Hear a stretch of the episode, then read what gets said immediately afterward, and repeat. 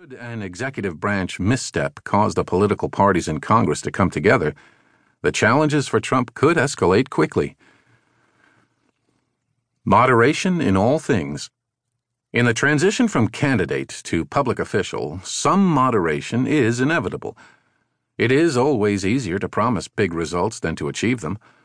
Trump has already tempered his positions in several areas, and Congress has played a significant and surprising role in this process. In Trump's case, it is not the opposition party that has forced him to the center, as, for example, a Republican Congress did to President Bill Clinton after the 1994 midterms. It is his own party. Congressional Democrats today are wallowing in the irrelevancy of total resistance. What Democrats once denounced as nearly criminal Republican obstruction during the Obama administration is now billed as essential for the preservation of the Republic.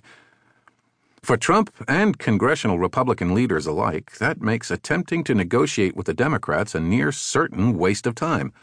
Even though a handful of congressional Democrats have spoken about working with Republicans on health care reform, their conditions for beginning negotiations include retaining every major provision of Obamacare. But the Democrats' irrelevance also means that with Republicans controlling both the House and the Senate, failure to advance significant legislation cannot be blamed on the opposition.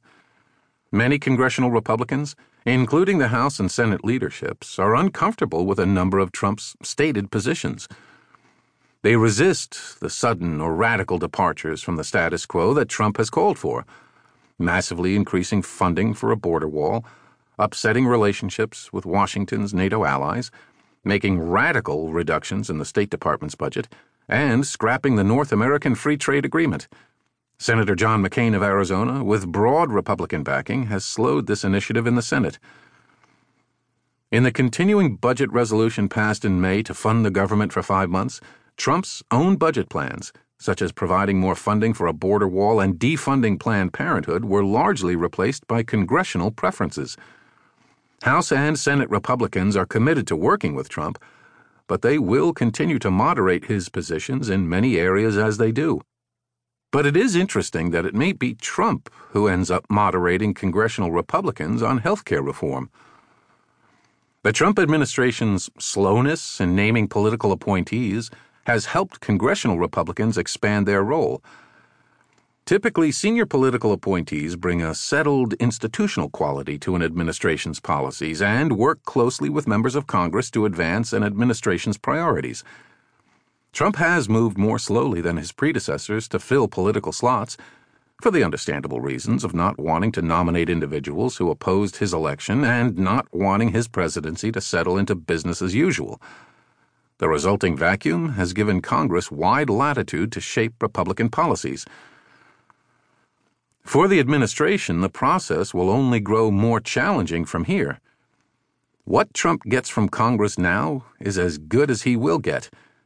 Six months after Inauguration Day, a newly elected president can usually still expect something of a honeymoon with members of his own party. Trump has not enjoyed much of one, and congressional independence will grow as the 2018 midterm elections near. Trump has a strong stake in maintaining Republican control of the House and the Senate.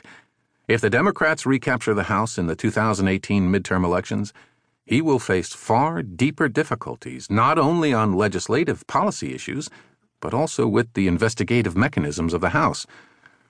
Democratic control would likely mean nonstop committee investigations, subpoenas, and threats of impeachment. That would cripple Trump's ability to win any serious legislative victories.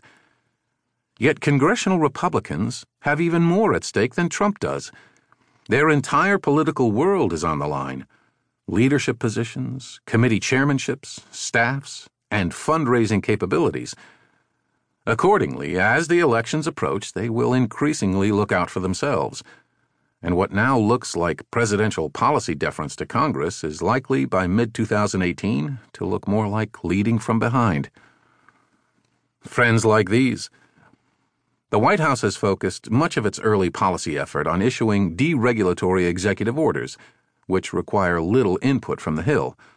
But even there, congressional Republicans have helped. By using their authority under the Congressional Review Act, they have been able to roll regulations back quickly.